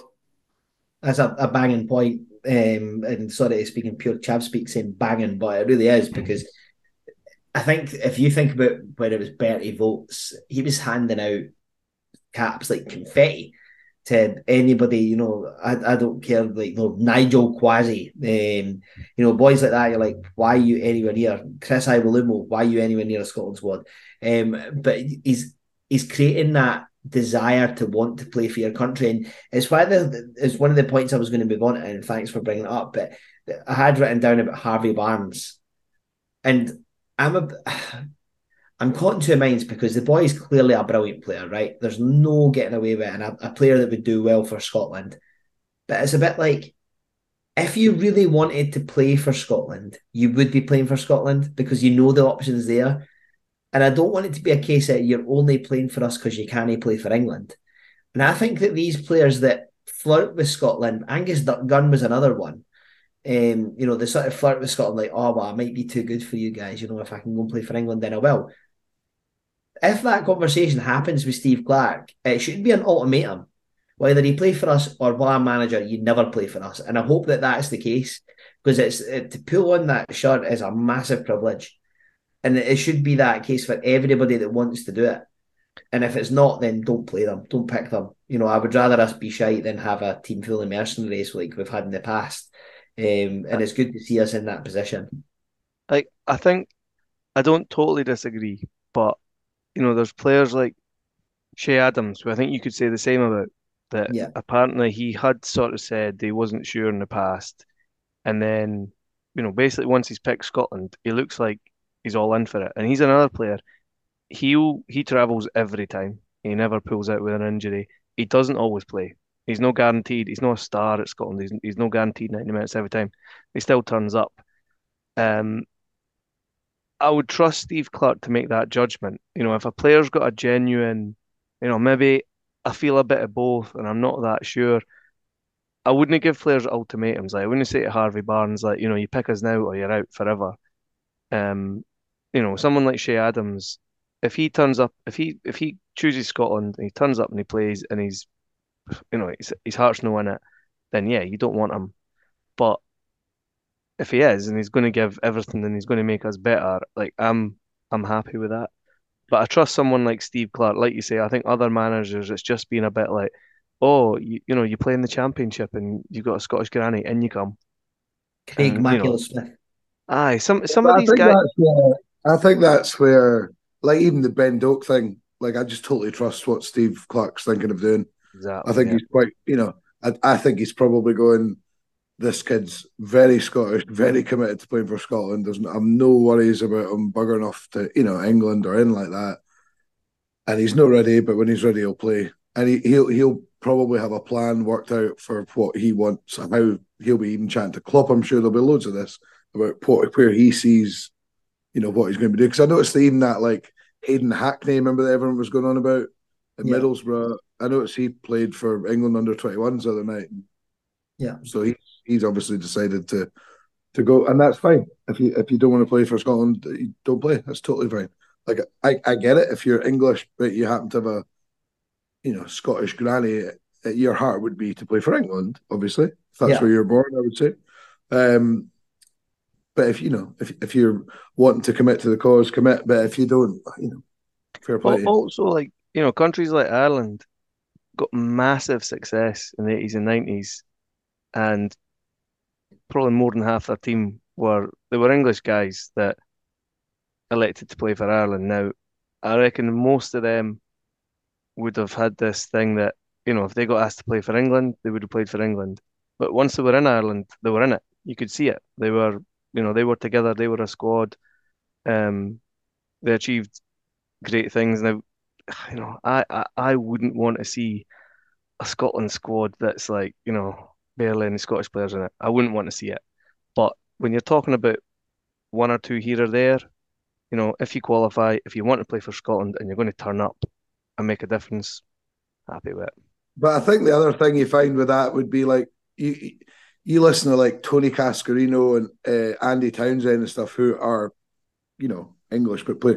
They'd still talk about we as Ireland all the time. Like they're properly loved. They do it to today, that. yeah. yeah, that's what I mean. And it, it's like although they're technically inverted commas English, it's very much you know Ireland, and they loved representing Ireland and did it for their whole career. So yeah, I mean, Yeah, I I don't, think- I don't think he would ever turn the door down to anyone, but it's it's nice to have that ability just to kind of go. Well, if you're up for it, you're in. But if no, off you go. The- Nah, we're not the- desperate I suppose anymore. the point, yeah, I suppose the point that I'm trying to make is you look at Scott McTominay as the definition of, of being born in a stable doesn't make you a horse, right? Because he had the choice to play for England. Gareth Southgate wanted him to play for England. He chose Scotland. He wants to play for Scotland, and you see what it means to the lad. You know, he like he might have a fucking English accent, but he is Scottish, and he'll tell you he's Scottish. And I think that that's what I mean. Like, you, you want them to play because they want to play, not because we're the last option. It's it's like circling the nightclub dance floor for the last bird of the night. You know what I mean? It didn't just want to be, oh, I'm taking her home because she's the last one here. It should just be, nah, you know, I want to take her home because she's the one I want to take home, and that's the way it should be. That's the point I was trying to make. But uh, lo and behold, I've probably not articulated myself as well as I could. I think there though, Lee, to give you your credit, I think like I, I, I am more with you on that sort of thing, and it's it's more it's more at players like Harvey Barnes, right? Like Harv, Steve Clarke said that he, at some point a few years ago, reached out to Harvey Barnes to assess if he'd be interested in playing for Scotland. And he got, you know, pushed back. Um, and my understanding of Steve Clarke and the things that you read is that I'd be very surprised if Steve Clarke has reached back out to him again. I feel like this time, though, Harvey Barnes has seen that Scotland at that time were on the verge of qualifying for a major tournament, and he's probably wanting a slice of that. Um, and that doesn't sit well with me. That that doesn't that that honestly does not sit well with me because he's doing. I, I personally think he's doing that for the wrong reasons. Um, no, I'm not saying that he comes into the squad and he's an asshole because he's maybe not. He's maybe a really nice lad who, like Doug and Gordon are saying, would buy into it and be right up for the cause and right behind it. But if you go off first impressions, for me, there's doubts. There, there are doubts. I, I do, I do agree with you to an extent. I, I do think though, with the, the sort of gene pool that we can pull from, is you know, if someone's if someone's absolutely shit hot and decides that their only way for international football is to play for Scotland and they're up for it and they're showing that they want to do it, still think we've got to take the best options we can get. Yeah. Here's here's a hard nosed question. We've gone to the Euros, like path A, path B. Path A, we've taken Har- Harvey Barnes, you know, and he's not taking McGinn's spot. He's not taking McTominay or Dykes. He's taking someone like Lawrence Shankland or Kevin Nisbet, right? So we take Barnes, we don't take Nisbet. Path B is we say no Barnes, you know, we don't want you.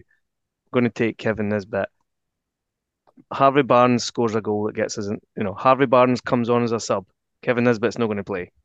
Harvey Barnes comes on as a sub, gets us a goal that gets us to a quarter final. you're going to give a shit? Because No, he's, you know, no. he's not taking. I mean, just to be really hard nosed about it. Mhm. Like, I, I- I, I, I- I agree, I agree with everything you're saying, but there's a part of me that's like, I'd take I him. think it comes back to I'm I think Doug, I think it was Doug that said earlier. I trust Steve Clarke with the judgments that he makes. So, you know, for me, and as I sort of ended saying about that, is, is if if say Steve Clarke meets with Harvey Barnes and as part of some form of character assessment that no doubt Steve Clarke will do, he could see that this guy is fully committed to Scotland. Then of course, that's the key point for me. It's about full commitment. But I trust Steve Clarke to make that judgment. My only concern is that this is a guy who has been approached to play for Scotland before, and it, it wasn't like uh, the way it was told, and that might be inaccurate, by the way. But from what you hear is he, he rebuffed Scotland. He said, "Nah, I, I don't want to play for Scotland." Maybe because at that point he was younger. There was probably more hope that he'd get a call up for England. I get it, totally get it. He's English, but I trust whatever Steve Clarke does. So if Steve Clarke was to meet with Harvey Barnes, I think you know what? I don't think just looking in your eyes that this is for you, and you're doing this for the wrong reasons. Then I'm quite happy if I'm taking Kevin Nisbet. Um, But, But I think, vice I think that Oh, I think that's my thing. And you, you're asking a kid at 18, 19 or whatever, 20 years old, do you want to come play for Scotland? For a guy who's English with maybe a Scottish granny, he's going to say no because he's going to want to play for England. But then if four or five years at a time, still at a good age, 22, 23 year old, he's like, oh, I'm probably not going to get a game for England. Uh, you know, I, I want to play international football. but I want play- to play playing- World Cups. Then and playing for Scotland looks fucking brilliant. Yeah, I mean, aye. yeah. That's what I mean. I don't. I, I think it's different to what it maybe would have been years ago when you're you're getting some, as you say, Craig Mackail-Smith type players who are no very good, and we're just capping them for the sake of it. I think I think we're only going to do this now with people that the Clarke will only will only cap someone now who's going to make a difference to the squad. And as you say, there are there are two or three positions in that squad that are up for grabs for your guys like Nisbet, Shankland, who are pretty much not going to get a game, it would seem. But I, I think uh uh when it comes into all these Scotland things, I totally agree. I trust Steve Clarke. If if Steve Clarke thinks it's the right thing to do, behind it, he's earned Yeah. that. that's that's the point. Just to, to to round this off, I totally agree with everything everyone's saying, but it, it needs to be. We're not like for me, we're not treated as the last option. And, I- and I think that Steve Clarke is is smart enough to be able to realise if, if somebody's treating us like that. Because we tried Angus Gunn years ago, he pied us, and then he's actually went, all right, okay. Che Adams the exact same. But what I don't I don't want players like that. I don't want a Che Adams. I don't want a Angus Gunn. Now, don't get me wrong, they've, they've done well since they've come in. But I want a Scott McTominay. I want somebody that's that that, that comes in as and he's doing it for the cause. He's doing it because he wants to play for the country, and that needs to be like you know he's playing for one of the biggest clubs in the world. Usually I would have said best, but we're utter shite. He's playing for one of the biggest clubs in the world, and he could have really at that time because remember he was Jose Mourinho's Player of the Year. He was the manager's Player of the Year um, the, the the season that he picked Scotland. You know, Gareth Southgate's outright said, "I want him to play for England," and he was he met Southgate, he met um, Alex McLeish, who it was at the time, and he said, "I want to play for Scotland." That was the decision he made, and that for me is what I want to see for anybody representing our national team. Don't get me wrong, if the, if it turns out that they're an England reject, I have no issues with that, as long as they're showing that they want to play for us and it's for the right reasons, and not just because they want to collect the extra cash that they get playing for the national team, or not just because they want to play in a major tournament. because I don't think we're. I, I think that's the thing now. I don't think we're the last option now. I think we're now a good option, Yes. which we've not been for a long time. And, and if players are looking at going, as you say, I want a piece of this, then fair play. It's like very, very quickly. It's like Darren Fletcher's two kids that are meant to be very good at 16. They've chosen to play for England. They were born there. That's fine. They may well, at 23, 24 years old, go, do you know what? You know, Well, actually, one of them's chosen to play for Scotland. oh, that's right. Yeah, one, yeah. Yeah, one, one's now playing for Scotland, one's playing for England. But uh, again, I have no issues with that. If you grow, Aye. you know, Yeah. if you grow up You're in born England, there. and you feel English, play for England. Like, Look, Yeah. look for for a lot of people, like for me, my nationality is a really easy question. I was born in Scotland. I've been brought up in Scotland. My parents are Scottish. All my grandparents are Scottish. It's not even a question for me. And I think sometimes, like the Fletcher kids, um, it's just a good example that nationality isn't always 100% easy to answer for a lot of people. And the fact that one's picked England and one's picked Scotland just kind of shows it's not always easy. I think as well, Gordon, it's quite an easy one for you because you're absolutely pish at football. Ah. Do you know what I mean? I don't. I don't think. No, I uh, just, I just, I I, don't didn't, I Gordon didn't, I didn't Henderson mean like what, what, what national team. I'll get, I'll phone Steve Clarke just to let you know, Stevie. Yeah, I've, I've declared for Scotland. Aye. yeah, my family like- grew up in Dysart. I'm Scottish as Aye. fuck. But I just mean if some, if somebody asked me, it's, it's, it's an easy question. Like, what country are you from? Like, what's your nationality? It's, it's stupidly easy because there's only one option. But there's a lot Oh. of people, but it's not, it's not that easy. Gordon, I always actually, to, to flip that, you've actually got a- an interesting predicament because if you and your partner had kids, your kid's going to be half Uruguayan. So if your kid grew up playing like I wanted, I'm the best striker in the world. I've I've I've got the all the sexiness and suaveness of a uh, Edinson Cavani, Luis Suarez hybrid, but equally my surname's Henderson and I've been I've grown up in Methil. But Well, Uruguay are going to have a chance to win the World Cup. It'd be a Well, difficult it's- decision for them. As much as I've tried to be understanding about these things, if I had a kid and he chose Uruguay, I'd be disowned. So- I think that's a perfect way to end the show. Um, listen, it's been almost two hours, guys. I mean, I know that I've, I've done nothing but speak to you guys for the last couple of days, but really enjoyed doing the show. It's good to be back. Um, hopefully, we'll make it a, a more weekly thing um, now that hopefully Doug's not away golfing every weekend. Although I do believe that, uh, sorry, I'm You're away golf- to Saudi Arabia on Monday, but yeah, it's all right. Gordon, are you planning on a eloping or just disappearing off the face of the earth anytime soon? Uh, no, she's uh, available next weekend. Definitely. Jill Dando? I'll be there next weekend. Excellent. So we can do a show this weekend. Ideal. Um, barring any other catastrophes, we'll be back for you on Sunday. We've recorded this on Monday night, but we need Michael to edit it and send it out. He doesn't think that that'll be tonight. So I think you should be getting this on Tuesday or Wednesday. And then we'll see you at Bayview on Saturday. So thanks as always, gentlemen. Been a pleasure. And thanks to our listeners for your continued support and everybody that came and had a chat with us um, at TNS at the weekend. Um, to the fans who were telling us how much they love the show and to the ones that told us it was shite as well. That's absolutely fine. But for everyone else, thanks for listening. Take care, and more importantly, the five.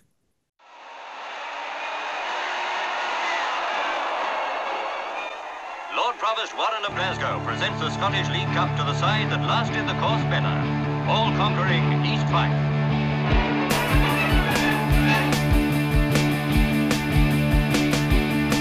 As I made my way to that pitch on Wellesley Road To sing my songs for the boys in black and gold. I heard the stories about 1938 And I was just a boy, I knew I'd have to wait now there's broken dreams and what might have been at that stadium by the shore. But those glory days of gold might return once more.